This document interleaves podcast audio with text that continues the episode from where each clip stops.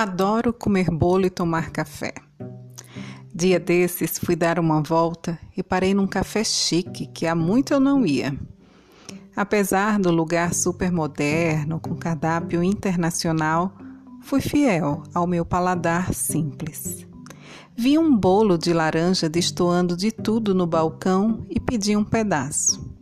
Para acompanhar, um café com leite vegetal de amêndoas com sementes de girassol, que o atendente fez questão de explicar que era feito ali mesmo, depois de descansar por horas. Não custava experimentar, pensei. Algo mais arrojado para acompanhar um pedaço simples, talvez caísse bem essa mistura.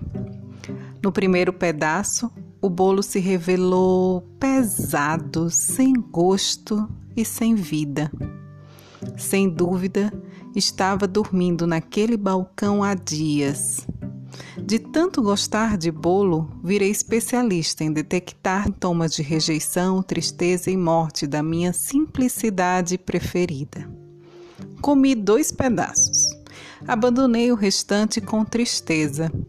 Acabei de tomar o quase intragável café com leite vegetal especial da casa e fui embora deixando para trás um desejo não preenchido. Fiquei alguns dias a sonhar com um bolo fofinho de laranja.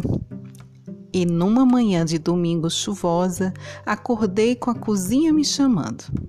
Separei os ingredientes e em poucos minutos a mágica se fez. Cozinhar é um ritual de magia.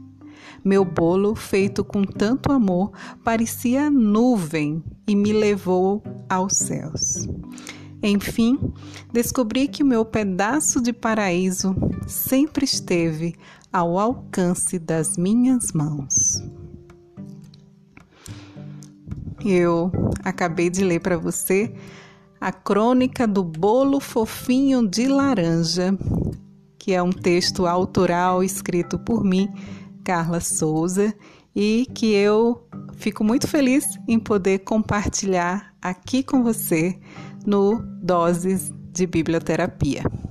Agradeço por me acompanhar aqui e até a próxima dose.